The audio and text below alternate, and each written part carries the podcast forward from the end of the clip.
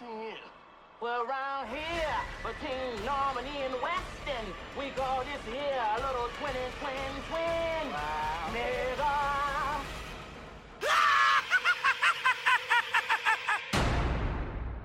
I so serious. Welcome back to the Why So Serious podcast. I'm your host Brandon, and we're finally getting back to our weekly episodes. Uh, we've been on a little bit of a hiatus with my travel across the country, but we're good to go now. Uh, but today, I'm ha- thankfully be joined by uh, two of my favorite wrestling podcasters and all overall cool people, uh, Rich Fann and Cameron Hawkins from the PW Torch. What's up, guys? How's it going, man? Good. Appreciate good, you. good, good. I, I so rarely do I get to be called cool in an environment where like people don't, you know, throw shade on me like my wife. Um, so I appreciate that, Brandon. I appreciate nah, that. Y'all definitely are cool people. Uh, some of my favorite people. And uh, we're back because uh, yesterday was, oh, this past weekend was the Royal Rumble weekend, so a big weekend in pro wrestling. So we're gonna kick the show off uh, talking about Rumble weekend. Uh, Cam and Rich may drop out in and out between this show. They got some stuff to do. It's a Monday, so you know we all got stuff, but they'll be here for the most of the show. So if you hear them dip out, they'll be back. Um, but uh, first, uh, Rich, overall, what'd you think about Rumble weekend, NXT, and the Rumble overall? Oh man, I, I thought uh, I really thought the the whole weekend was awesome. NXT, of course, there hasn't been a bad takeover, and they they've continued that trend. I thought the five matches they picked were awesome choices. Then you run right into the Rumble. I, I didn't get to watch the pre-show. I tried to do a little self-care there, but I heard the matches there were even good. And uh, the biggest complaint I had was while I thought the overall Rumble was good, it was just long, man, just so long, and that that took its toll both on the crowd and on the people viewing at home. Yeah, yeah, same same here. Cam, what'd you think? Yeah, I mean, just about the same thing. Um, you know, NXT, it's it's that thing where you look up, um, you know, living in the Central Time Zone, you look up and the show's over and it's like eight twenty, and it's like, oh, there's there's still there's there's more day, there's more life. Um, but yeah, that's it's a strong show. Um, I love that, you know, Undisputed Era is just they have this way of opening up the show and just having being so high energy and having near falls. Um, if, if they could open every wrestling show ever, it'd be fantastic. Um, you know, overall, just a a great show. The story that they're telling with Gargano and Champ over the last couple of years is so organic and so three dimensional. It's really different than anything I've seen in wrestling.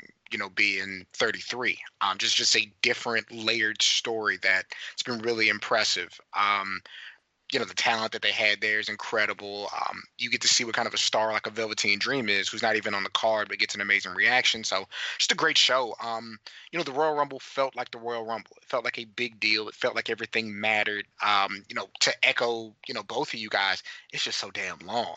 Like that's it's a real commitment. You know watching that show and being invested in it the whole time.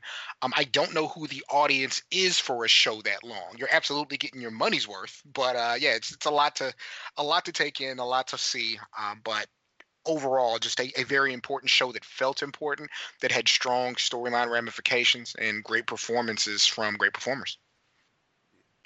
Yeah, but not not only that. It's not even just who the um, it's not even just who the audience is. It's the audience itself. They get burned out, and it ends up hurting the show. So, like I said on Twitter, like that Daniel Bryan AJ Styles match, in another setting, people probably would have loved that match, but in that setting, it kind of died a death with those people. And it doesn't mean it wasn't a great match. It's just it just came after so much stuff. And that women's rumble was 71 minutes. So, and it ended on what you know. I know Cam put this in his poll for the um, East Coast cast, but what match should have ended the show? That match should have ended the show because that was that's the biggest star. That was what was going to be the biggest pop, and it was hard to bring people back after that.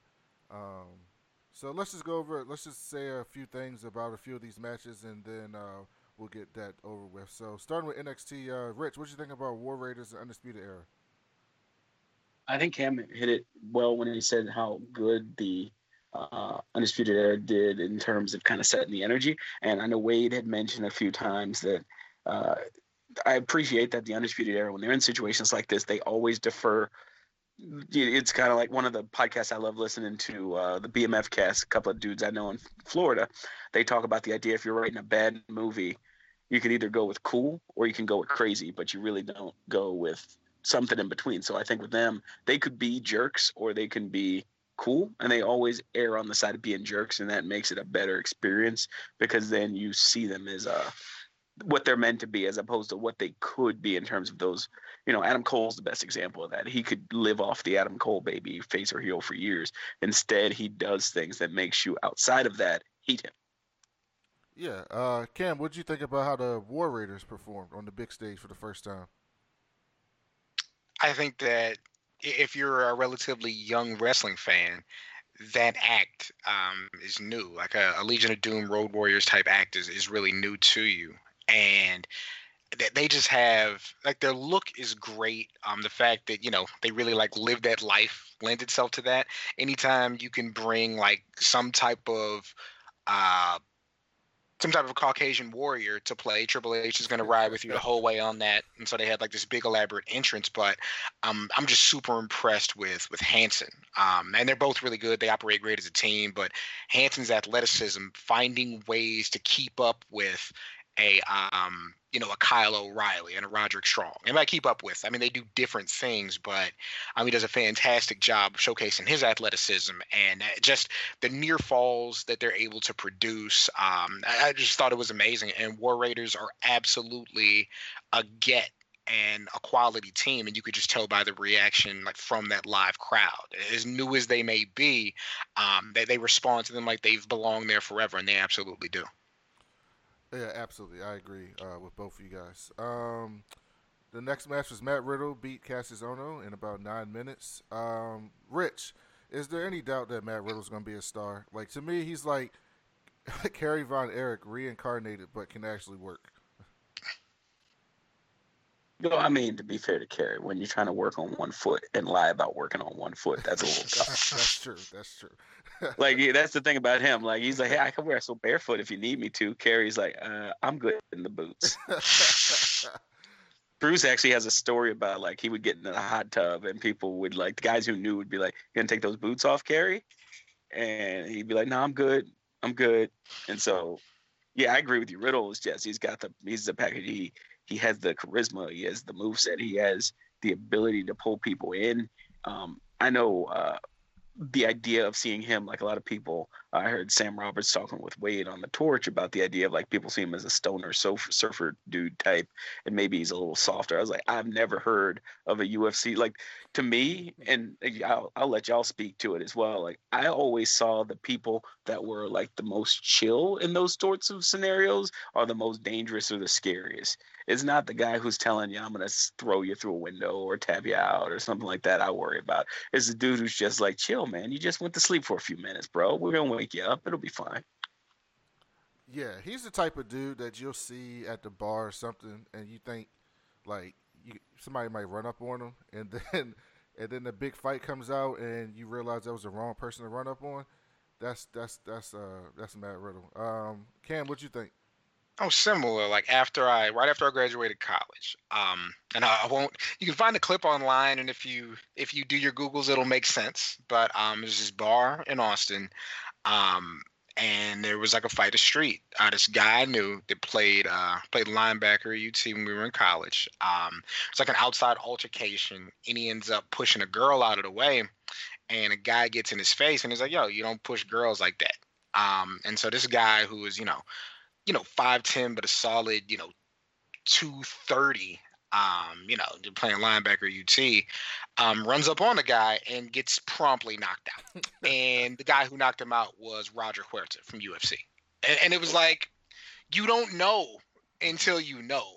And and Matt Riddle, you know, carries himself like a guy who doesn't want problems, but he'll bring the problems to you, and that's the best thing about the character. And just, you know, you forget like these UFC guys are. It's very rarely like a Brock situation where this is something I picked up in my 30s. This is what they've always done, and just his athleticism, his ability to move, as real as he makes this thing that is, you know, only so real. Mean, he's amazing, and I think he's going to be a huge star. And, eh, eh, you know, he's it's funny somebody was asking what's matt riddle's character and i was like are there so many white people walking around smoking weed that matt riddle's character doesn't make sense to people?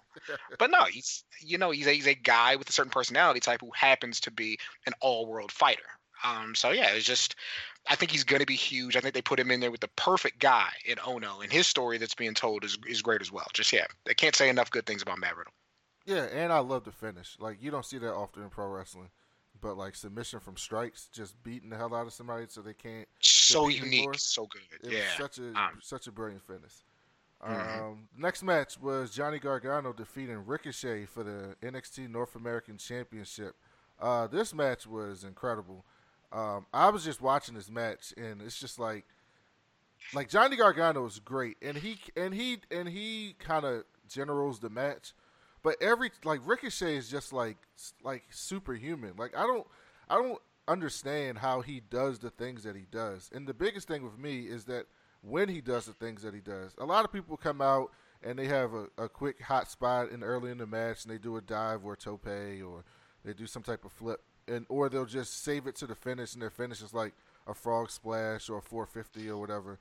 But Ricochet is doing like all types of dives and crazy stuff throughout the match after taking a beating 15 17 19 and in this case 23 minutes into the match.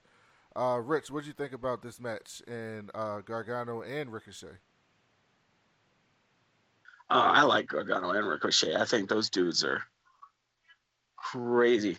Oh hold on. I gotta go time out. All right cool. I'll be back. Well, well yeah and i'll jump in there. Um, I, I think that Ricochet just makes it look so easy. I think he's the smoothest wrestler I've ever seen.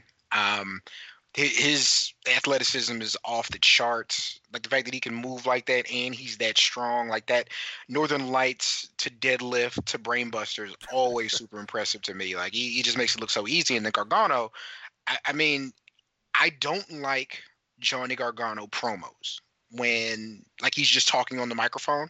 I don't find them very impressive. However, I don't know of anybody who tells a better story with their facial expressions in a match. Mm-hmm. Like the, the the whole vanilla midgets thing that was popular to say like 10 years ago could apply to a lot of guys because as athletic as it was they never seemed to be in any type of duress there didn't seem to be a lot going on in the match aside from the match and just the way he fought with the idea of kind of giving in to what you know Ciampa told him he needed to do to get by.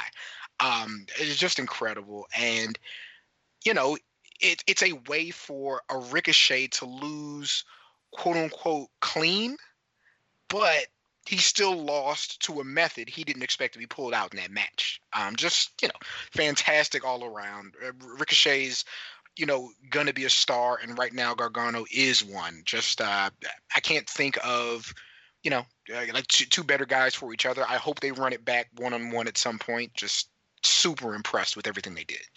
Yeah, that's what I was going to ask you. Do you think uh, this is Ricochet wrapping up in NXT and get ready to come up to the main roster, or do you think there's some more stories to tell down there?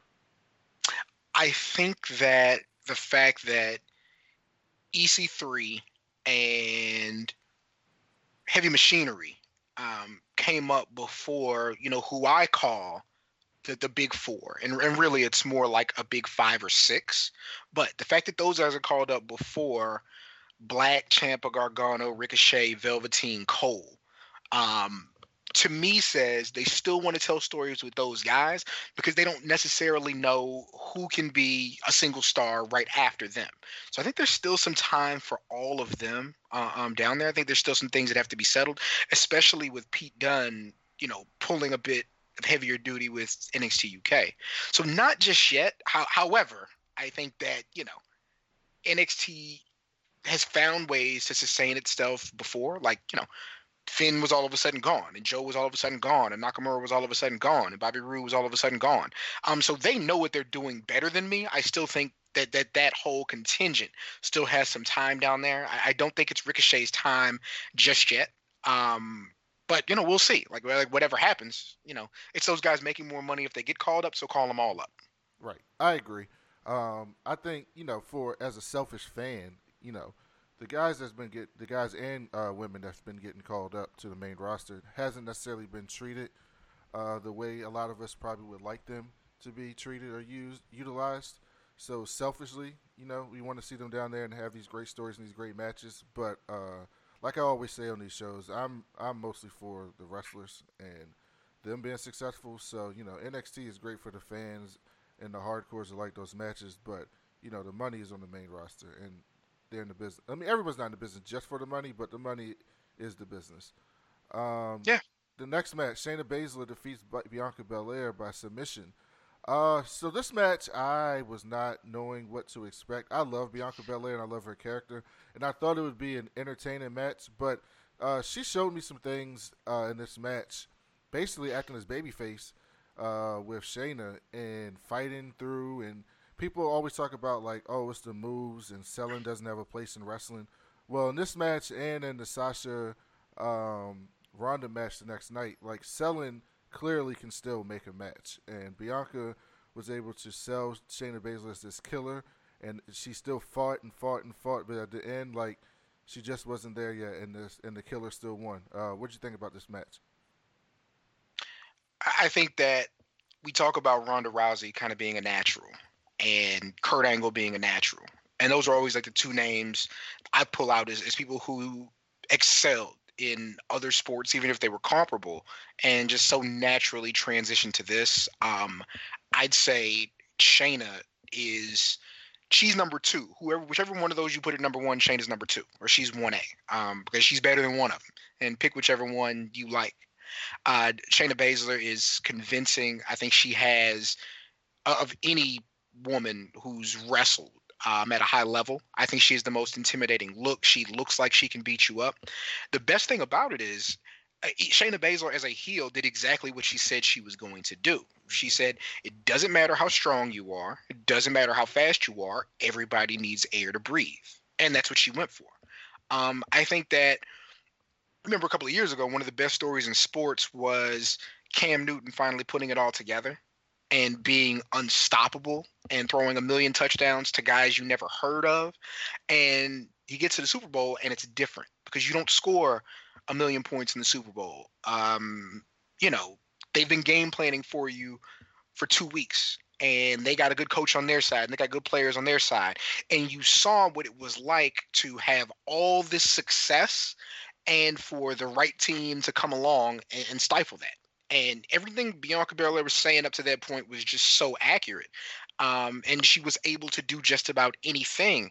And again, you got to see her humbled, but in a way that a brash baby face should be humbled to come back and work harder the next time. Yeah, I thought, I thought it was a fantastic story. Um, I think that they have such a future with the female talent um, that you know well, I'm sure we'll talk about the Rumble later, but a lot of the acts that they have are going to be obsolete because there's so much talent in NXT, and, and Shayna Baszler and Bianca Belair are two of the most talented. Um, just a great match. I, I don't always like the the heel being 100% accurate in what they're saying, but in this case, it fit, and I, I can't wait to see that again.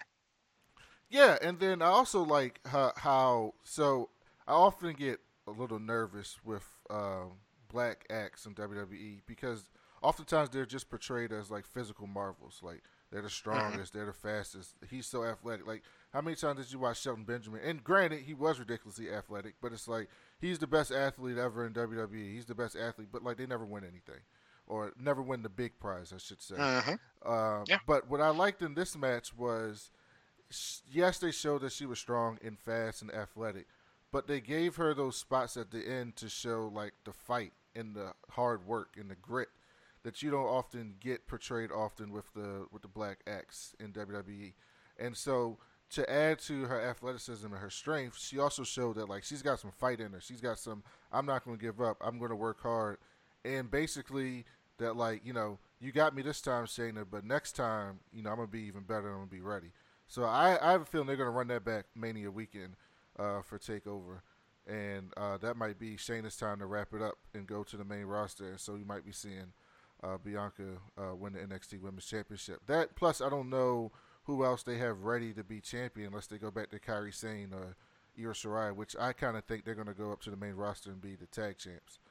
Um, and then the last match, main event of NXT Takeover, was Tommaso Ciampa defeating Aleister Black to retain the NXT Championship. Uh, Ciampa's just been on a roll recently. Like this dude's just he is such a great bad guy in 2019 and 18, where people always cheer the bad guys. Like I said, that like one thing that could make some of these matches, like the Johnny Gargano Ricochet match, better is if there was like legit heat, like because everybody liked everybody and just cheered everybody's moves and stuff. And I kind of miss like the bad guy and you getting behind the good guy a little bit, even though you know it's not real, but still getting into that story. And it's kind of hard sometimes when both guys are so great in the ring. But Tommaso Ciampa found a way to be great in the ring, but still have people hate him. And in 2019, that's a big time accomplishment. Uh, what do you think about this match, Cam? I think that you know he's you go back to May 2017 and you just look at who he's been, the things he said, um, him speaking truth to power, him finding any way to win, um, his ability to get into his opponent's head, his influence over Johnny. Like he, he's just been, if if you had to split it between male and female wrestlers of the year, I think you have to go with you know Becky Lynch and Tommaso Ciampa. Like he, he's better than anything they've done on the main roster. And I do think you know you get hamstrung and you have to go through so many channels on, on what's approved. But yeah, he's he's amazing. And the fact that as a heel, he can in a credible way you know, beat an unstoppable Aleister Black because of the things that he's doing, because of it's not just a 50-50 match, but the fact that you know he set this up the whole match for his move to not be able to work is, is great. Um, yeah, he's he's amazing, and and I'm he's one of the ones I'm almost afraid to go on the main roster because you know he's miles better than what Bobby Roode was, but Bobby Roode was still good mm-hmm. in being that gatekeeper heel and being better than everybody and being important and you not belonging in the ring with him. He was great at that.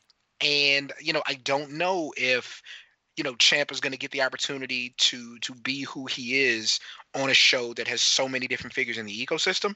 But up until this point, like he, he's been great. Um, the way that he influenced again, the way he influenced Gargano, and even how that is really what led to him kind of having this power over Al- Aleister Black in the match that they had. Um, yeah, just I can't say enough good things about him. And you know, Aleister Black, who lost um, you know, a title match, who lost what for the third time, lost a singles match, probably for the first time lost a match clean, you know, comes out and eliminates Dean Ambrose the next night. So he's going to be fine too. Um, but yeah, I can't, can't say enough good things about Ciampa. Just um, a, a special talent in a time where they tell you special talents don't exist anymore. Yeah, and I think I think Aleister, I think he is the one that's wrapping up and going up to the main roster. I don't think they would have him eliminate Dean Ambrose uh, my it just for nothing.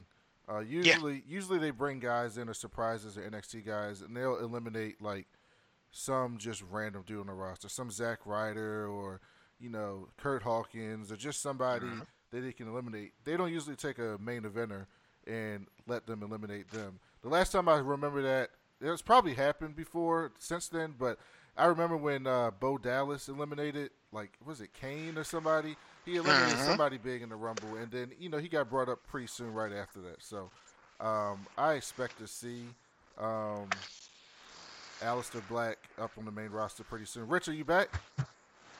I am. I am. I uh, just got out of my garage, so now I got a signal again. All right, cool, cool. So yeah, we're just wrapping up NXT, and we're about to move on to the Rumble. But uh, any thoughts um, on any of the matches you didn't get to talk about? Um, Baszler and Bianca Belair, or Tommaso Ciampa and Aleister Black?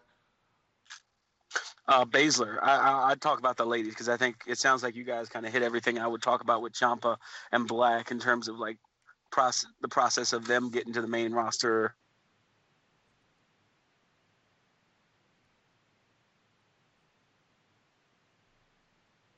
Hello, they must have went through the garage.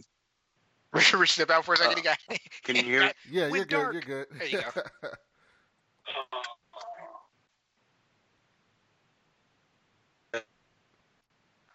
Rich, are you under the garage? yeah, what the hell? All right, Rich will jump in when he gets some. Uh, some- Wait, I think I'm back All now. right, yeah, now There you're we back. You're back. We can edit that out. yeah, the um, I'm close enough. Like I work at Pitt, so everywhere I, I go, relatively on campus has like campus Wi-Fi. So I got to turn off the campus Wi-Fi because it'll interrupt with Skype because it's constantly trying to find itself. Oh itself. yeah, same thing. I on time. apologize for that. But yeah, I was gonna say, uh, Shayna. Listen, at this point, Shayna Baszler, the one thing I needed to her to to see out of her was what I saw in that match, and that was seeing a relatively inexperienced opponent get led to a good match. And then on the other side with Bianca Belair, she exceeded my wildest expectations for a person who's relatively new to pro wrestling. She wasn't just being led by the nose; she contributed. She has the facials, the body type, the dynamic, the athleticism. If Vince McMahon gets out of his own way, she could be a star for them by 2020. Oh, absolutely. One of the things I said, and it, I mean, I know the answer to this, but it's incredible to me that it took them this long to get uh, a female track star in as Yes. like Yeah. like to me like my whole like I played I played a Division One football and I spent a lot of time and I running track. I've been to track meets. Like nothing is no there's to me there's no place I would rather go than to a track meet if I was like trying to recruit for like a women's wrestler. Like they're mm-hmm. athletic, they're strong, like they're most of them are beautiful. Like they have all of those traits that WWE looks for in a women wrestler, and they seem like they just figured that out with Bianca Belair. So like I would imagine, Yeah. I would hope they take note of that and keep recruiting from that base because a lot of those women they don't get it. They you know they go run track overseas and they make good money, but eventually they come back here, and this is a good way for them to keep making some good money, and also for WWE to get some uh, really good talent. Um, Hey, I think I think aesthetically, like w- when you talk about like the the female athletic body, mhm. I, I don't think that you get a lot higher than uh, track stars and gymnasts, and and I think that for gymnasts, I think it's a it's a weird transition because it's even though it's competition, a lot of that is uh, subjective you know and so I, I don't know if they necessarily see the value in even you know a simulated combat but i think with yeah with, with track i just feel like that's a hotbed and, and you look like that's the thing that jumps out to you about bianca how strong she is how fast she is how even though they have this roster full of in shape women she has a different body than everybody. Mhm. and it's like okay what produced that? What is this unique look that we have? Um but yeah i definitely think that's a route that they need to go because there are so many of them out there. And another thing you don't have to worry about with these type of athletes like their any injury that they have a lot of times is going to be non-contact there's not going to be a lot of miles on the body you already know what type of work ethic they have to have to maintain that yeah yeah they should they should hire us to just go to track meets and be like okay let's see what she's doing hmm Yep, absolutely. So that wraps up NXT. The next night we had the Royal Rumble uh, from Chase Field, actually. Ooh, So, I just one thing real quick, Oh. Brandon. I am so sorry for hijacking your show no, you're because good. it ties into the Rumble. One of the things I think Bianca does, and Travis and I have been talking about that for years when Sasha was in NXT, is that it starts to create a multitude of black appearance and black Mhm. personality on WWE television. And that's something they have almost never had. Yeah, and and to, to jump in there with you, Rich, I think the best thing about Bianca, and it it kind of played out um, in the match, and so it might be something they adjust. But her whole thing was like she wasn't sweating Shayna. Like all the tough talk Shayna was doing, she was like, "No, I'm, I'm confident in what I'm going to do." And it reminded me of one the first time that Kane kind of jumped at Daniel Bryan, and you're so used to smaller guys kind of cowering with Kane. Daniel Bryan was like, "Yo, I don't care who you are. I don't care how big you are. I'm gonna beat you Yep. up." And it was great. Um, so yeah, I, I think that again, like the, the the the different black bodies and the different black personalities to show that you know people are three dimensional. Y- yeah, uh, we need more of that. We're getting more of that, and uh, yeah, it's a step in the right direction. Yeah, absolutely, absolutely. Um, so do you guys have anything to say about the pre-match, or you just want to skip that? Because I heard, I mean, I, I heard the cruiserweight match was great. I didn't watch it, but I'm surprised Nakamura won the title back. Um, that that was interesting in the moment of a pre-show. Um, so maybe they're doing more there. But yeah, I mean, it's it's bad. Like, what can you even say about the cruiserweight matches? They're always going to be good and athletic and hard hitting. And and Buddy Murphy is, you know, to come from where he came from in NXT, um, just to be to be putting on like these amazing performances. Um, you know, more power to that guy. All the success in the world to him. Um, like they have so much talent on the roster. I think more people should be watching 205 live. How many episodes have I seen? I don't know. Maybe one, but more people should watch. They should. yeah, I think I've seen like maybe a couple episodes. Uh, I think I, I um I checked it out a couple times when um what's what's my guy's name um the black dude that was the champion before Buddy Murphy um, I forget his name, but when he was champion, Cedric Alexander. Cedric Alexander. How did I forget his name? Cedric. Yeah, when Cedric was champion, I checked it out a couple times. So I like him. Uh, but yeah, Buddy Murphy's great. Um, so the show kicked off with Asuka defeating Becky, uh, Becky Lynch by submission to retain the SmackDown Women's Championship. Uh, Rich, were you surprised by this finish? I wasn't because I was, as Cam and I had talked and Travis and I had talked on the East Coast cast, I was looking forward to something happening with Becky so that she could kind of still be in the Rumble. What I was surprised by was the viciousness of Asuka transitioning her uh, Empress lock into a cradle cattle mutilator. Uh, my buddy called it the chicken mutilation, and just worked that neck, and there was no escape. Like there, there was no, just like later on with Brock, there was no escape. You just had to take the loss. Yeah, yeah. Asuka is so good. And here's the thing: I love Becky Lynch, and I think uh, she's clear to me clearly the most popular person on the roster uh, right now. And uh, I love I like her promos. I like her work. But when you when I was watching this match, you could to me you could clearly see that like athletically, Asuka is just on a different level than most of the women on, on the main roster. Like Ronda's there, Charlotte's there. I think Charlotte, Ronda, and Asuka on the main roster, and Naomi, but she's not as good as workers. Those three. You, like there were some things where it looked like Asuka had to slow down a little bit for Becky. Um, yes. But that's, that's fine. not a bad thing. Yeah, that's fine because Becky definitely held her own, and she's very good at what she does. It's just Asuka is so good, and it was kind of upsetting to see them kind of drop the ball on her because she was so hot when she came up from NXT but I, they're trying to get all that, that kind of mystique and that aura back to her. And I think this was a, a good step in that direction. Uh, Cam, what do you think about this match? Yeah, I, you know, I, even though I, I don't necessarily agree, I think Rich made a, a really interesting parallel in that, um, you know, between those three, being the the Asuka, Charlotte, and Becky Lynch, Becky has Charlotte's number. Charlotte has Asuka's number. Asuka has Becky's number. It's not a direct even Steven, but I do think that that, that makes the, the three of them go. It doesn't put anybody heads above the other when it comes to the actual competition. Um, what I assumed was going to happen was that shenanigans were going to take place um, in order for Becky to lose that match. But I, I do think that they're looking at it like, yo, when we get out of WrestleMania, we have two rosters for women.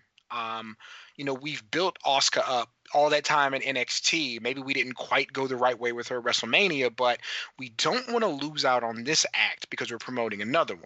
Um, I think that, you know, Asuka's a special talent. We ran and raved about her the entire time she was in NXT, the stuff she did on the main roster. Um, I don't like my top babyface tapping out clean um, to somebody who's who she's on par with. But um, you know, I, I thought it was a fantastic match, and like Rich said, it was a maneuver you couldn't escape, and you know, it, it you got the quality match. You don't think less of Becky Lynch because you think so much of Asuka. So yeah, I thought, I thought it was really good. Uh, yeah, agreed, agreed. Um, next match, uh, Miz and Shane McMahon defeated the Bar to win the uh, SmackDown Tag Team Championships.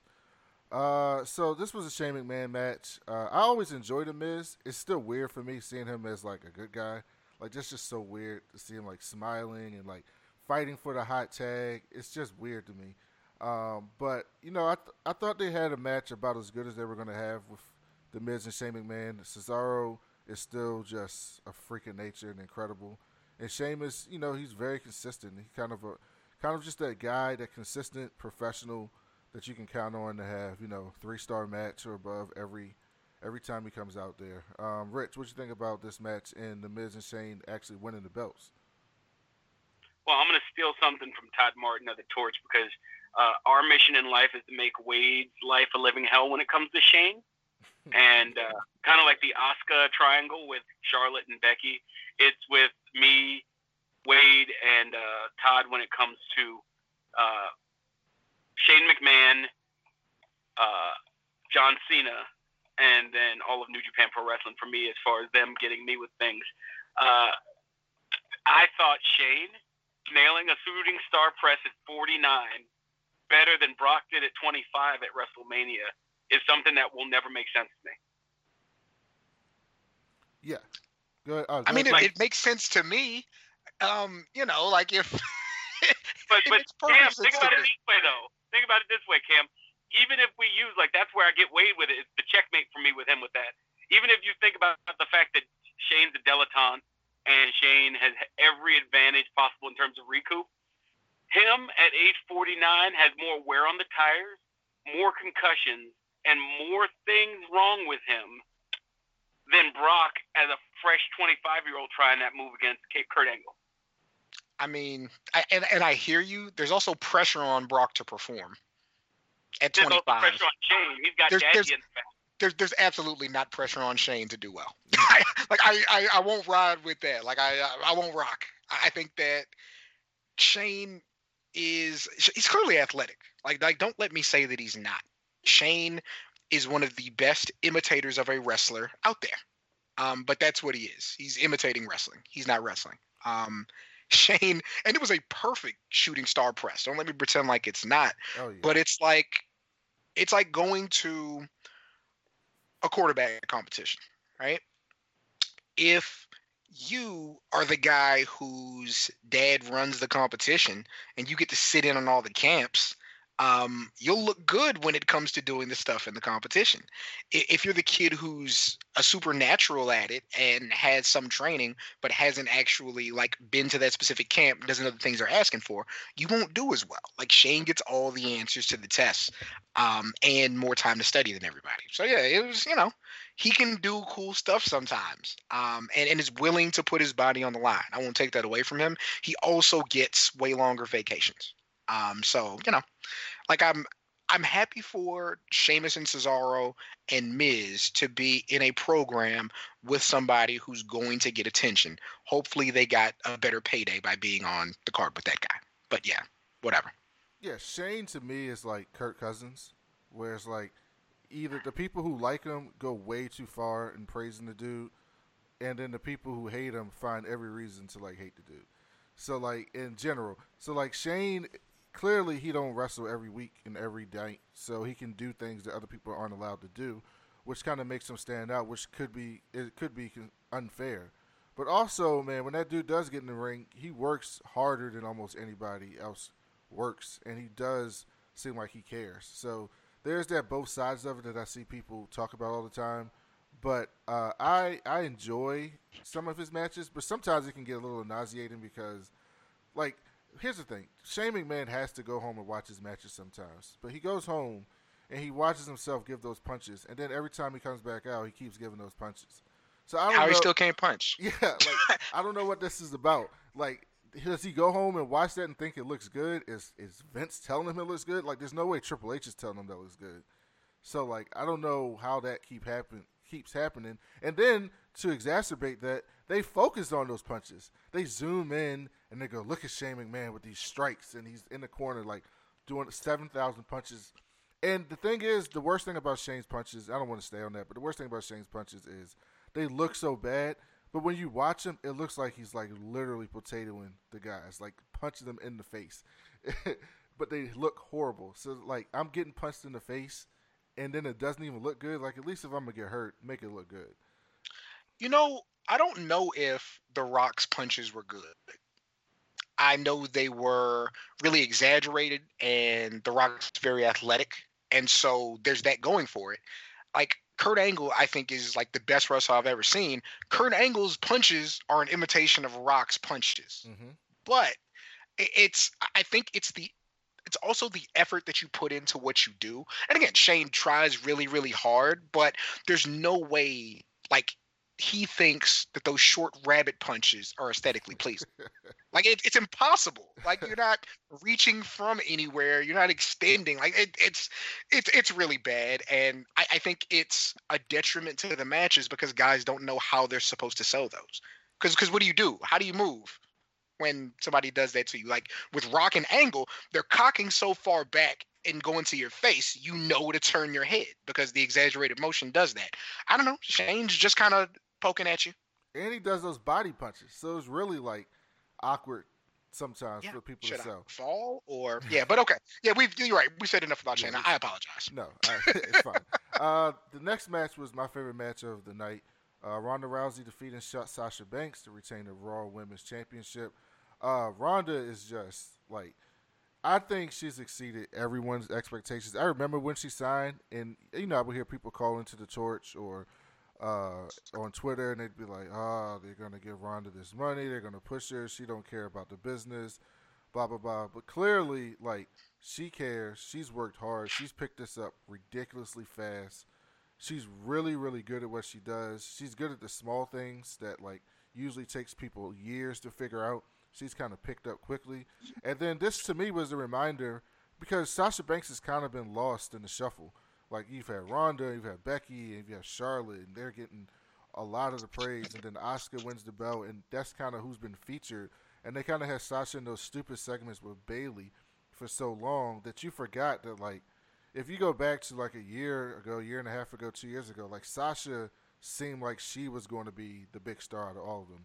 And she came out and put on a performance um, yesterday that to me just made Ronda look great, made herself look great, and was just a fantastic match. Um, it looks like Rich is on mute. Uh, Cam, what'd you think?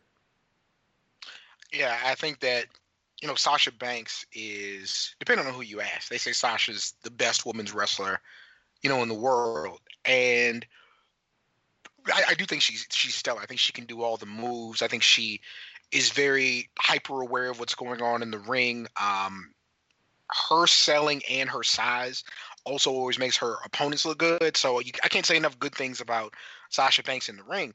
Um, you know, I put a poll out. I said, is Ronda Rousey on track to be the best female in-ring performer ever?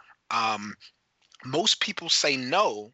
I, I, I think it's worth the conversation. Um, she's picked up on this thing so fast, and you know, Ronda in her UFC days, not that she couldn't do it, but Ronda wasn't known for takedown after takedown after takedowns, You know, um, but yeah, she has found a way to just incorporate her athleticism into wrestling. She's doing moves that other women's wrestlers and even male wrestlers just don't do.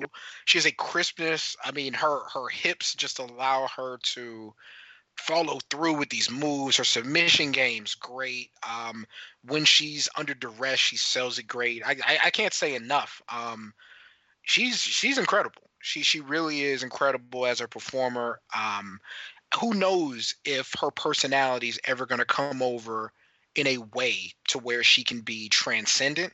But as far as the wrestling part of wrestling, I, I don't I don't know anybody who's caught on faster and gotten this good in such a short period of time. Uh, Rich, you back? True. Okay, Yes, cool. sir. Yeah, what'd you think about this match?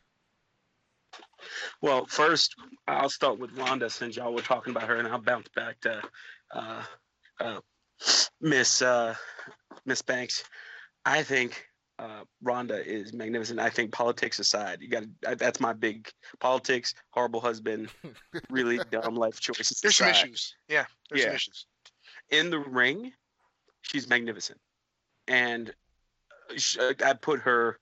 I don't even know if I can put her a step behind because at this point, I got a guy threw an argument my way that I did not receive this morning on Twitter because I said the main event women's division is more vicious and more technically sound than the men's like for like in the last year, and, and the person mentioned like AJ Styles, and I, I was like, I'm not talking just about AJ Styles. I'm talking about as a division. When there's a big match, you feel it when you see the women wrestle, and I think Ronda has reached not only the Kurt apex of being such a good pe- catch of it, she's at that Brock level of when she wants to work with somebody, you can see how much she's putting into it, how much she's selling.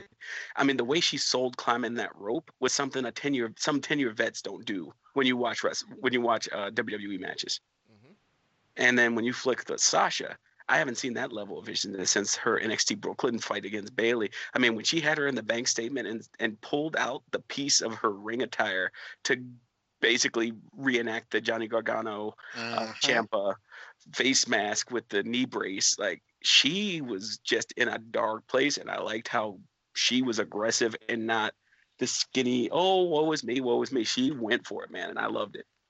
Yeah, and uh, I like the post match. It looks like Sasha maybe becoming a bad guy, which you know might be a good thing for the uh, Raw brand to see. And it kind of makes me sad because I kind of want to see like this program continue, even though I know they're gonna go into Becky and Ronda pretty soon. Uh, but But here's the beauty of it, Brad. We got as much as it like it blows my mind that this is possible. But when I was doing the deep dive Saturday, my buddy Justin pointed out they got two full months and two full pay per views between now and Veneer. Uh, like yeah, so we might, it's wild. yeah we might get the continuation of this. So we'll see. She put up the four fingers. I don't think uh, Jessamyn Duke and um, Marina Shafir. Marina Shafir are ready to come up on the main roster for a big match yet. Like I just don't think they're ready. But um, I think at some point in the next, you know, maybe year and a half, uh, we're gonna get that match, uh, and it's gonna be good. Um, then we had uh, the women's Royal Rumble. Uh, Becky Lynch won the Royal Rumble in an hour and twelve minutes. Um, Cam, what'd you think about this match? I think that it does show the lack of not a lack of depth necessarily, but it shows you that they're trying to serve two masters in a way that they don't do on the male roster. There's nobody on the male roster that's there because they're good looking with hopes that their athleticism comes across. Um, the female roster absolutely has that. And when you put them in a situation like a Royal Rumble, it exposes a lot because there's just less things that they can do. Um, there's more space being occupied. Like everybody's not Ember Moon, everybody's not Sonya Deville, everybody's not Becky Lynch, everybody's not Charlotte, and it does make talent like that really stand out. But like I, you know, I'm such a fan of Maria Kanellis for her career, what she's been able to do, and also how much she's benefited of Mike Kanellis. Um, and I mean in life, not just talking about wrestling. But when a Maria Kanellis gets in a Royal Rumble, it's evident that she doesn't belong there um, from an athletic standpoint. You know, um, I do think that who it came down to in the end is exactly how it should have played out. I, I think that they didn't reach for nostalgia like the last time, and I think that's good. I think like a Rhea Ripley and um, what's the um, Rich help me out the um, the Chinese lady's name, Xia Li. Uh, Is Xia Li? Xia Li. Yeah. Yeah. yeah, Who um who, who is a talent? I think you got to see some of these like these NXT talents. Um, but yeah, it just they, they would have benefited from going 20 and not 30. And I think that you can justify that. Um, the way that Becky Lynch got into it, um, because they needed an alternate, I don't have a problem with that. I think that's that's a good way for a baby face to be involved in something without seeming like they were gifted something. Charlotte's reaction to it all just incredible. Like she has such a mean streak, not just with her physicality, but her facial expressions. Um, the highs of that match I really liked. I think that a lack of roster depth as far as talent goes um, took away from that, and they would have benefited by, from having 10 less people in that match. Yeah, the last ten minutes were great.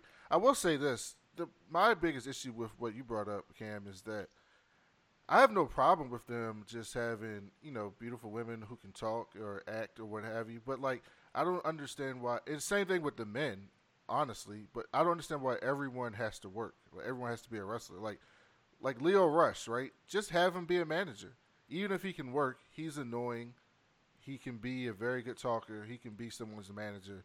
He doesn't have to go in there and wrestle every time. Or uh, Maria Kanellis can can be. She was a great manager in Ring of Honor, like really good. Uh, Uh-huh. And it, uh, and in Impact, uh, she was really good with uh, Mike Kanellis. So, like, let her be a manager, and that's okay. Like, let Lana be a manager. Lana doesn't have to get a women's championship match. Carmella doesn't have to be a wrestler. Her and R-Truth thing is really good. Like them doing um, that show is really good. Like sometimes it's okay to let wrestlers wrestlers wrestle because when you bring the other people in, it's like the male ver- like you said they don't have the male good looking person. Just hope the athletic ver- comes out. The male version of that is like the big guy. Like they get some seven foot tall guy or some giant, and they go Agreed. Agreed. gonna- yeah, yeah, yeah. you're gonna you're gonna be good, and then we we hope you develop into something good. And then sometimes they don't ever develop into anything good. They can't talk, they can't work. They're just big, and that's the male version of it. And sometimes you gotta play to people's strengths, and they try to make everybody have all the strengths. Uh, Rich, what'd you think about um, the women's rumble? Oh, Rich is on mute. Okay. Uh, so we'll go to Daniel Bryan and AJ. I'm. Oh, no, there you I'm go. Sorry. What you think about? No, I thought it was good. I thought the issue is the. Yeah, I thought the first third was rough because it was like the Vince McMahon platonic ideal of women's wrestling, and then the last third was Triple H's platonic ideal of women's wrestling, and it was just rough in the middle there. Because my buddy was keeping track, even with the title match, he he didn't he ran out of time by the end of the night, but he was like, I wonder how far back I got to go before I find a women's title match that didn't have at least one of either the champion or the challenger blonde. And that first third kind of illustrated that because out of the first 12 competitors, eight were blonde. It was just ridiculous. And then by the time you got to the end, I mean, you you kind of got it, the good women. Like you had Io Shirai, you had um, uh, who else was there? Uh, her girl, um, Pirate Princess, Kairi uh, Kairi Sane. Mhm. Yeah, like they were there, but they never got to do tag moves because Kairi got eliminated, and then she was looking for a homegirl to help out when she was getting jumped by the Riot Squad. So little things like that, the more you can accentuate the good stuff, they could have booked that in a way where you had those same thirty women, and you would have been like, you know what, that wasn't bad. But they instead went with the let's just get this to where we needed to go. And God bless Fit Finlay for being the the the person that kept there. He was like the Chuck Norris in dodgeball. Everyone's like waiting with bated breath if he's going to let her in or not. Uh, but yeah, I thought that was good. The finish was good. I think, as Cam mentioned, Charlotte, when she has an attitude, it's outstanding to see. And that new, uh, like, she just has a new swagger about her since she's come back. And uh, I thought overall it was clunky, but the ends justified the clunky means. Yeah, and the thing about this match is like, it's the things that worry you with Vince and Kevin Dunn and that whole main roster. Like the way the announcers and talked about Mandy Rose and Lacey Evans and the Oh way yeah, they were featured. It's just like, is this where they're gonna go? Like, is this what they're gonna learn from this? Because like Lacey Evans, I'm and I'm not even trying to knock her. There's no reason for her to be in that match for 30 minutes. Like there wasn't, and she was getting featured spots and she was messing them up, and because she's not ready yet. And but she's blonde and she's tall and she was in the military, so you know Vince is going to love her, and so she's going to get featured. Mandy Mandy Rose is beautiful, but like Corey Graves being creepy on commentary, just ta- constantly talking about her. It's, it seems like they still want to like like their dream is like oh Mandy Rose can work like Asuka, but Mandy Rose is not going to work like Asuka, and that's okay. But like if you start pushing her in the, uh, better than people like Asuka and things like that, then it, it can become a problem. But they're not there yet, so let's uh, let's hope that they're not. Also, I will say this: I was kind of impressed with Dana Brooke in this match. She she was Very doing- athletic. yeah, she's ridiculously athletic. That she doesn't often get to show when they put her in matches on Raw. Uh, so if she can kind of keep that up, I think she has some potential as well. So I was kind of uh, happy to see uh, her able to do some things. Um, WWE Championship match: Daniel Bryan defeats AJ Styles with the help of Eric Rowan. Uh, this match kind of got put in a death spot, and the crowd was just like not into it at all. And they were doing very good technical moves and having a good match and trying to tell a decent story. But I think this match would have benefited. And I and I'm not the guy that's usually like this, but I think this would have been a better match if AJ and Bryan would have said, you know, we're gonna come out and have like an NXT title type match, like with a little bit more high Mhm. spots, a little bit more action, a little bit more movement, and more fast pace. They go, those guys can do it. But what they wanted to do is they wanted to do a really good, technically sound, excellent wrestling match, and it was that. But at this point in the show, in this long show with this crowd, it just kind of died. Um, Cam, what'd you think? Yeah, it, it was the night where you don't do that. Um, title matches at the Royal Rumble are typically shorter for a reason because they're not the focus. Um, you know, AJ and Daniel Bryan being absolute masters of their craft probably went out there and did, uh, you know, move for move, blow for blow, exactly what they wanted to do. But when a crowd's been in the building for four hours um, and they've had this go, go, go, go, go thing like a Royal Rumble, um, I don't think it fit. Um, I, there's a lot of speculation that what Eric Rowan is doing was what Lars Sullivan was supposed to do. Um, and so that's interesting. I, I think that they, they keep trying to do this thing with Rowan, who's probably a great guy, but they, they literally put him in the same spot year after year after year as being the second or third, you know, being a big to whoever's the champion or big act at that time. So I don't know if that's beneficial to him, but you know, get your checks. Um, like I, I don't know. AJ is. I don't know if this is the end of what they do or if they keep feuding. I'd love to see AJ in something new though, because I think that as the better this Daniel Bryan character gets, the more his style is going to change. And I think even though AJ can wrestle any style, AJ needs an Almas or somebody, you know, to that effect who can create a bunch of movement to make AJ look special. Um, yeah, I, I just think that those two, as good as they are, need to get away from each other before it becomes super stale. Um, again, good match, but imagine that match in at Takeover UK Right. as opposed to at the Royal Rumble, and I think it gets it's a totally different vibe, and we walk out of that feeling different. Um, Rich, what where do you think Daniel Bryan goes at WrestleMania with the WWE Championship? Because to me, it seemed like they're setting up, as hard as this is for me to say, Mustafa Ali or Samoa Joe, which I think a lot of people would like to see uh, in the championship match at WrestleMania. But where do you think they're going to go with that? Well, I, I think because of those two pay per views, we're in a weird spot. I think he can either be underneath re- challenging to get his title back after Fastlane, or he could be defending against someone that they've put the rocket strap to. Like, for instance, if they threw all the money at Kenny Omega and he shows up in February, that'd be a match. If they decide they want to push Aleister Black or one of the newer NXT people, like even if it is a Lars, that's great. But if they're just gonna go with Pat, um, I would say, gosh, right off the top of my head, I would say a since he's a heel, I would go with a face on SmackDown. That's tough. That's Rusev. I'll say Rusev. Okay, Cam, where do you think that Daniel Bryan, if he still has the belt uh, in a couple months of Mania, who do you think his opponent will be? I, I am kind of in line with the uh, with the line of thinking about Mustafa Ali. Um, he seems to be the baby face that's kind of up there at this point.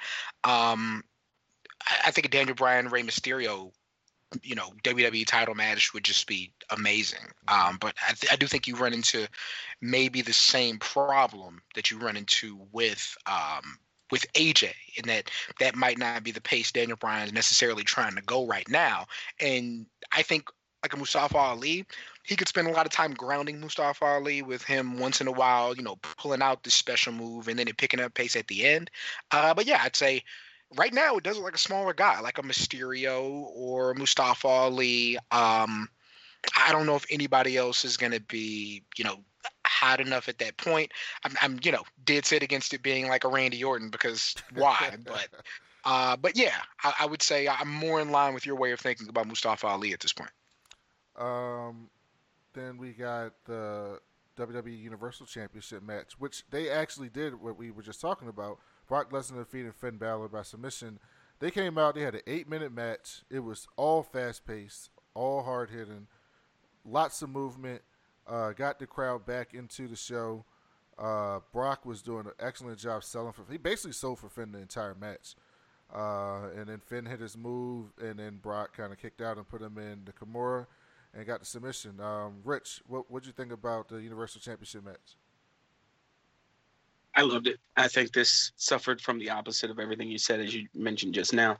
You had a 25, 30 minute match with the WWE title with the Universal. You had an eight minute street fight, even though they used wrestling moves. And Brock, I think the greatest lie that Deborah ever told was that Brock Lesnar hates wrestling. Brock Lesnar hates wrestling for free. And as you learned in any job in any part of your life, if somebody's going to pay you to do something, you want the maximum amount of money to do it. And I think a lot of people fall into. I even have some friends who aren't as like they're into it, but then they they psych themselves out. Like I went in their chat and they were all mad because it's like, man, Brock, I hate the very essence of Brock Lesnar. It's like, well, why do you hate him? Because he just doesn't. It's like you know he shows up and Vince tells him not to go out, and then he says Vince Brock didn't show up and he's getting paid not to show up even though he showed up. Like he's doing his job. Now, if you want to talk like Cam knows, uh, Travis always complained about the thing with Ambrose. It's clear he didn't respect Dean Ambrose mm-hmm. because the three matches he had with Daniel Bryan, AJ Styles, the two matches with AJ Styles, and the match he just had with Finn Balor, those mm-hmm. are four four matches where he brought it. He sold. He sold like death, and every time he won, it was despite his worst night. It wasn't like he looked like he slipped on a banana peel every single time those men brought it and he felt like he was like Iron and He was the guy who kind of escaped. He didn't he didn't just death clutch his way like he did the John Cena, for instance. Yeah. Yeah, and yeah. that ma- didn't the match with Dean Ambrose come like a couple months before his UFC fight? Like I yeah. could have sworn that was like mm-hmm. right before he went back to the UFC. It was, and Dean wanted to do like barbed wire and all this other stuff, and he was like, "Nah, I'm good." Yeah, he's like, yeah, I'm not, I'm not with that. And so, and I can't listen. I can't ever knock Brock Brock Lesnar for being a good businessman. Like the idea that like fans get mad because like he gets paid a lot of money is just like so baffling. I mean, I understand. And he's part time. Yeah, and he's part like I like I'm a sports fan, so I get the idea of how ridiculous fans are. But mm-hmm. like he he what what would you rather like if you were in that situation? You're gonna be like, nah, I want to go out there every Monday night. Like Brock understands that he helps the business a lot by him not wrestling every week and him doing a bunch of and him coming every once in a while uh, for matches because it creates an aura around his matches. And as much as people get, to, like, I remember Travis was talking about this, and I agreed with him in this. Is like the Brock from back in the day used to wrestle. You know, he'd do wrestling moves and all types of suplexes and run the ropes and you know like a wrestler. And this Brock Lesnar just does suplexes and F5s and submissions. And I, although I would like to see him do a little bit more sometimes, when he he does those things with such an intensity that it it creates like an aura of importance to his matches. And so whenever he has a match, like I remember that Goldberg match, right? And I I was on Twitter and seeing some wrestling fans go, I can't believe they had a six minute WrestleMania world title match. Like this is bullshit or whatever. And I'm just like, that match was amazing. like I thought that match was an amazing match, and but some people didn't like it because he wasn't out there doing what you know having a 40 minute Kenny Omega match, which I think there's right. people need to remember. Like there's room in wrestling for a bunch of different matches, and everything Shoot. doesn't have to be this technical match. Go ahead, Rich. Sorry for cutting you off. Oh no, I was gonna, no, no, no. I'm good. You running this show. Two things. One, when it comes to that match, that was to me, my mindset was, and I even said it at the time when we were there. I looked at it like, and y'all anime head, like this was Ultraman. Like Goldberg, because all throughout the whole thing leading the WrestleMania, he's like, I only I don't know how much I got left in me. It hurts. I poop 18 times a day. My kids see me like just miserable. Like I I am trying so hard to maintain this body and be the superhero I need to be to defend this title. Like he knew Ultraman only had so many minutes, and Brock was just trying to burn him out, and he's trying to burn Brock out, and I loved it. And then when you get to this match, same thing. And when you get to when people want these, uh, for lack of a better word, masturbatory like exercises and stardom, that's great. That, that that's what you want. But if you look like when when people look at like say Dave Meltzer's five stars, sure he'll have a 65, 68, 72 minute Kenny Omega match as a five star. You know what else is a five star? A seven minute Ishii match against uh I want to say it was uh I want to say it was either Suzuki or uh my dude who got crippled, and both of those matches are great. Uh, there's room for all types of matches in professional wrestling. Cam brought up like some people being young and don't remember the Road Warriors. Like so often, we're all in the Twitter space and we see the people. Oh, these guys are just big dudes. And like, like when I was growing up, like, and people got to forget, kids watch this stuff. There's something about seeing two six foot six, two hundred and eighty pound dudes just beating the hell out of somebody. Like that can be that is entertaining. Two big dudes in a fight can be entertaining. Braun Strowman can have entertaining matches. That doesn't mean you got to have a whole roster full of them, which is what WWE got into trouble with before. There should be a variety. You should be able to have Finn Balor's and Daniel Bryan's, as well as Brock Lesnar's and uh, Braun Strowman's. And I think this match was the epitome of all of that. Finn is small. He's clearly smaller than Brock Lesnar. He's tiny when you see him in the ring with Brock Lesnar. But at no point in this match did you think Finn Balor shouldn't be in r- match with Brock Lesnar. And so uh, I think they did an excellent job of telling this story. And then lastly, um, Seth Rollins wins the Royal Rumble, the men's Royal Rumble. I don't think that was a surprise to anybody. Uh, Cam, what were your thoughts on the men's uh, Royal Rumble? Really quick um, about the uh, the Brock Balor match sometimes it's fun to throw rocks. Sometimes it's fun to play with shotguns. Um, Brock has matches with shotguns, and that's perfectly fine because the splatter is always really cool. Um, a long match, a short match. If a match is good, it's good. Um, I actually do have to run. analogy. Yeah, just shotguns. You know. Um, but no, um, I, I do have to run. But let me say this: um, the right guy won the Rumble. There's no way that match should have been last. Um, but yeah, I'll um hang on for a second to see if I can get back with you guys. Uh, but I'll be back. Okay, no problem, Cam. Uh, Rich, what do you think about this match? I thought that you know right guy won, especially the way he won. I mean, when you have that Kimura out of nowhere, and you you, you show that Finn has kind of like taken him to his limit, and he's selling it like, and then afterwards he gets to hit him with spam him with like the signature and the finisher because he's angry that he had to admit weakness to this little man. And that makes him a bully, and that makes him somebody you want to boo, and that makes him someone that you want to boo when Seth Rollins fights him at WrestleMania. Yeah, the the Royal Rumble match was the Royal Rumble match. I think everybody kind of got what they were expected. Um, it was at the end of a long show, so I was just really waiting to see like, okay, how they're gonna do this. And Seth won, and that's cool because I think the Seth Brock match will be good, but that match definitely shouldn't have went on last. Um, and it was okay for what it was, but uh, they just got to do a better job of shortening these shows up. Like they just they have to because it's it's just we'll do. it's just too long. Uh, so I usually try to keep these under ninety minutes. So just a few more things we want to go through outside of wrestling. Is that cool, Rich? Yes, but I will have to leave probably in the next 10 minutes or so to go do my interviews for my day job. All right, cool. So we'll wrap this up in I ten minutes. No, not a problem. Uh, so there's a new segment we're doing on the show called the Week of Twi- on Twitter, where we talk about some things that happened on the Twitter machine that were kind of big in our little social media bubbles. Um, so that Roger Stone raid, how funny was that? Can you imagine the FBI rolling up to your house at 5:30 in the morning without you knowing? And did you see Chad Johnson's tweet about a guy named Roger in my neighborhood? Got the FBI raided him. Yeah, I, I don't know what was crazier the fact that you have that happen or that your neighbor's Chad Johnson and he sees the whole thing happening while he's on his jog. like, life's funny sometimes. That is, And then Roger Stone is a dude that's like, for those who don't know him, he was like an assistant to an assistant to uh, Richard Nixon when he was younger. And so he's obsessed with Richard Nixon to the point where he has a Richard Nixon tattoo on his back and he lifts. So he's like one of those MAGA dudes who are like, come at me, bro, and he means it. So, like, to think you're the toughest dude in the streets and then you get dudes rolling up for free at the time, mind you, to, to handle business, that's wild. yeah, that that was definitely a wild scene. Uh, and those dudes were probably like, uh, you know what? I am not coming into work today. And the boss is like, Mhm. you know, uh, you know, we're going to get Roger today. And they were like, you know what? Let me let me get my gun. I, I think I can make it today. I think I can come in for this. I'll bring coffee for everybody. I'll meet y'all. In the, I'll meet y'all in the suburb.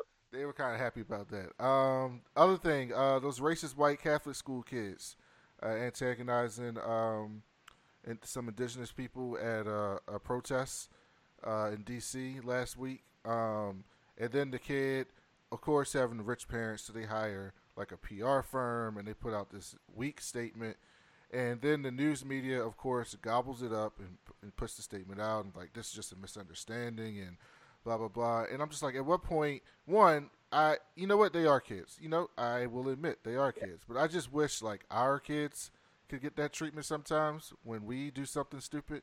Because yes, it's entirely possible, unlikely.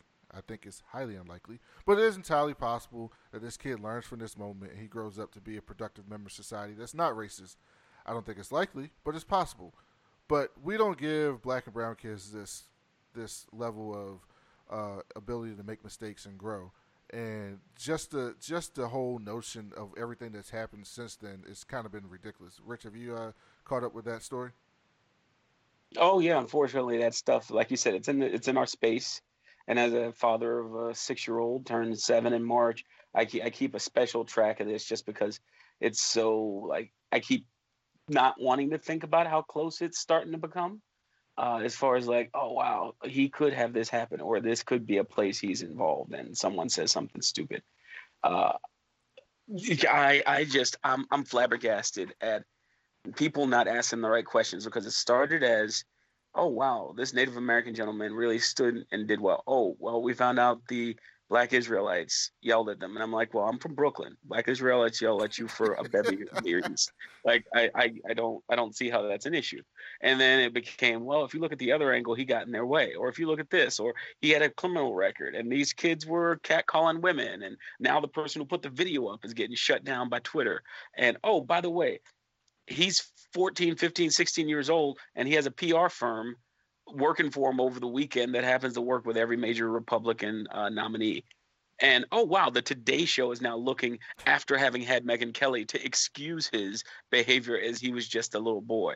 And like you said, we don't get that mistake. Trayvon Martin didn't get that opportunity. I also remember on Twitter, like this journalist was like, "I have his name, but he's a kid, and I don't think it's fair to put his name out." And then like a day later, there's a Today Show post of them with his full name and everything like we're about to interview this kid, and I'm like, look how ridiculous you sound. Like, don't you like? I want to, I want to uh, right. tweet that journalist like, don't you feel ridiculous right now? Like, you got to feel absolutely ridiculous after being played like this because it happens over and over. It's like wash and repeat, wash and repeat. Uh, and then the last big thing was those Fyre Fest documentaries, uh, one on Hulu and one on Netflix. Rich, were you able to watch either of those? I saw the Netflix one, and uh, that screen cap that's been going around will never not be funny. Like I used it for Daniel Bryan when he said that boomers steal from the generations and just take and take and take, and we're sick of it. And I was like, me right now, and a little picture of him. I was like, this is like that whole. And then on top of that, then you get my dude on the side saying, "Well, I was hoodwinked, bamboozled, led astray. I too was wrong." And I'm like, you you were in the video with these dudes. Don't let your color try to be the thing you hide behind when you're just as dirty as these fools are. And he's out there with another scam now, like doing something else. And I'm just like, and the other thing is, this was a documentary on white privilege at its finest. Like, from all accounts, the, that uh, Ben McFarland dude has never yeah. succeeded at anything. All of his ventures fail and somehow he keeps getting more money to start another venture that fails. Like over and over and over and over again. And i'm just like i would love for someone to give me money just to start something once. And if i failed i would not ex- i would not have a reasonable expectation that i'm going to get this money again. And he's gotten it at least four times on different things. So yeah that that go watch those Fyre Festival documentaries. And also just know that like there's things that i will do for water what that guy said he'd do for water is not one of the things I'll be doing for water. No, no I'm, no. I'm not that thirsty. Um, I can wait. Um, and then there's a few topics, and then we'll let Rich talk about the show. Then we'll get out of here because I know he has to go. Um, let's just do a couple of these. I'll save these some of these for next week. Um, so James McAvoy thinks Disney is going to do something different with X Men. Uh, no shit, James. Uh, Rich, did you see the? Did you see that footage from um, Dark Phoenix that's supposed to come out? I yeah, yeah. Um, I It's it's, it's wow. I'm actually excited for that movie because of how bad I think it's going to be. That is the best send off. But then we're gonna still. I think they didn't they film New Mutants, so They- that might be the last one. Yeah, but I don't think that's going to come out. I don't think Okay. come, By then Disney's gonna be like, let's just put this in the hole. We're fine. Yeah, put this in rice, please. they'll Um, give that. They'll give that a D, as a DLC for like Kingdom Hearts 4. yeah. Um, uh, Aquaman became DC's most successful film ever, passing um, Batman, the third Batman in the Nolan trilogy. Um, I gotta admit, I did not think Aquaman was gonna make this much money. Um, were you surprised by the success of this film, Rich? I was I was so surprised by the success. I went prior to you sending me the the show notes to see Aquaman Sunday or Saturday. I mean, I'm sorry, I saw it Saturday, and I really liked it. Now that is no representation of uh, any version of Arthur from the comic books, but I much like I I have fully given in after by the end of that movie. I will put Jason Momoa with The Rock, Nick Cage, Tom Cruise, and anyone else who's playing themselves in a movie, and I am good with that. Yeah, he definitely was Jason Momoa underwater. Um, I had some issues with the film, but the film was better than the other ones, and people like Jason Momoa. I don't know how this is going to translate to a sequel, but for this film, uh, DC got their money's worth, and they should be happy with that. Uh, But hopefully, um, they'll still try to be better. Um, and then the last thing I'll say is, I know I saw on Twitter that you went and saw Glass. Um, what would you think about that film? Listen, Glass is problematic because if you don't like M Night Shyamalan, you're not gonna like Glass because it is the M. Night Shyamalaniest M. Night Shyamalan movie ever made in terms of like false finishes and switcheroos and all that fun stuff. I loved it because I I wish he was here because Cam's biggest fear before it came out was the it was going to be a movie that had been two movies about superhero supervillains that was played on a lower scale. And they still did that but they did it in a way that forced you to think they were going to do it on a bigger scale. And that's where the conflict came in. So I was fine with it I thought the twists were great but they were also weird Also, McAvoy is just incredible it, in Split and in this movie. Like he is incredible in those films. Um, but did you see that M Night Shyamalan commented on if he would ever do a Marvel film or a DC film? Uh, would you be in for M Night Shyamalan Marvel MCU movie or DC EU movie? I think if someone like like if I would say DC more than Marvel because I don't think he could survive working with uh Feige. Because Feige would be like, nah, bro. You can't you can't be can't just change nah, bro. And then that would just lead to shenanigans. Now I apologize, but I have to run into this uh interview. No, thanks. Thank you so much, Rich, uh, for joining. I'll do plugs for you guys' show. Uh, I appreciate it. Yeah, no problem. So uh, that was Rich Fann and Cameron Hawkins. Uh, we're gonna get out of here uh, today, but uh, thank you guys for listening. Uh, you can find Rich Fann on the PW Torch Deep Dive. He records every Saturday. Uh, just go to pwtorch.com and look under livecast, and you'll see that I've been on the show. Uh, people from like Deepon from MTR Network's been on the show. He talks about wrestling and dives into different topics every week. So definitely go and check that show out. Also, you can follow him on Rich underscore fan on Twitter, and then Cameron Hawkins. You can find him on Twitter at Seahawk. Uh, he hosts the East Coast Cast every Wednesday. It was literally the first black wrestling show that I ever found on the internet. Uh, definitely one of my favorites. It's a must listen to him and Travis Bryant talk about wrestling in a different way. Other people, they have callers come in, they discuss things in a unique way. Cam does his polls. It's just an excellent, excellent wrestling show. Uh, also on the PW uh, Torch website family. Uh, so definitely go check out Rich and Fam, and uh, I got to thank them for coming on the show. Uh, you can find us on iTunes, Stitcher, Google Play, anywhere you get your podcast app. Leave us a five star review; it helps us out a lot. You can also subscribe on Spotify now. Uh, so definitely uh, check out the show, share the show.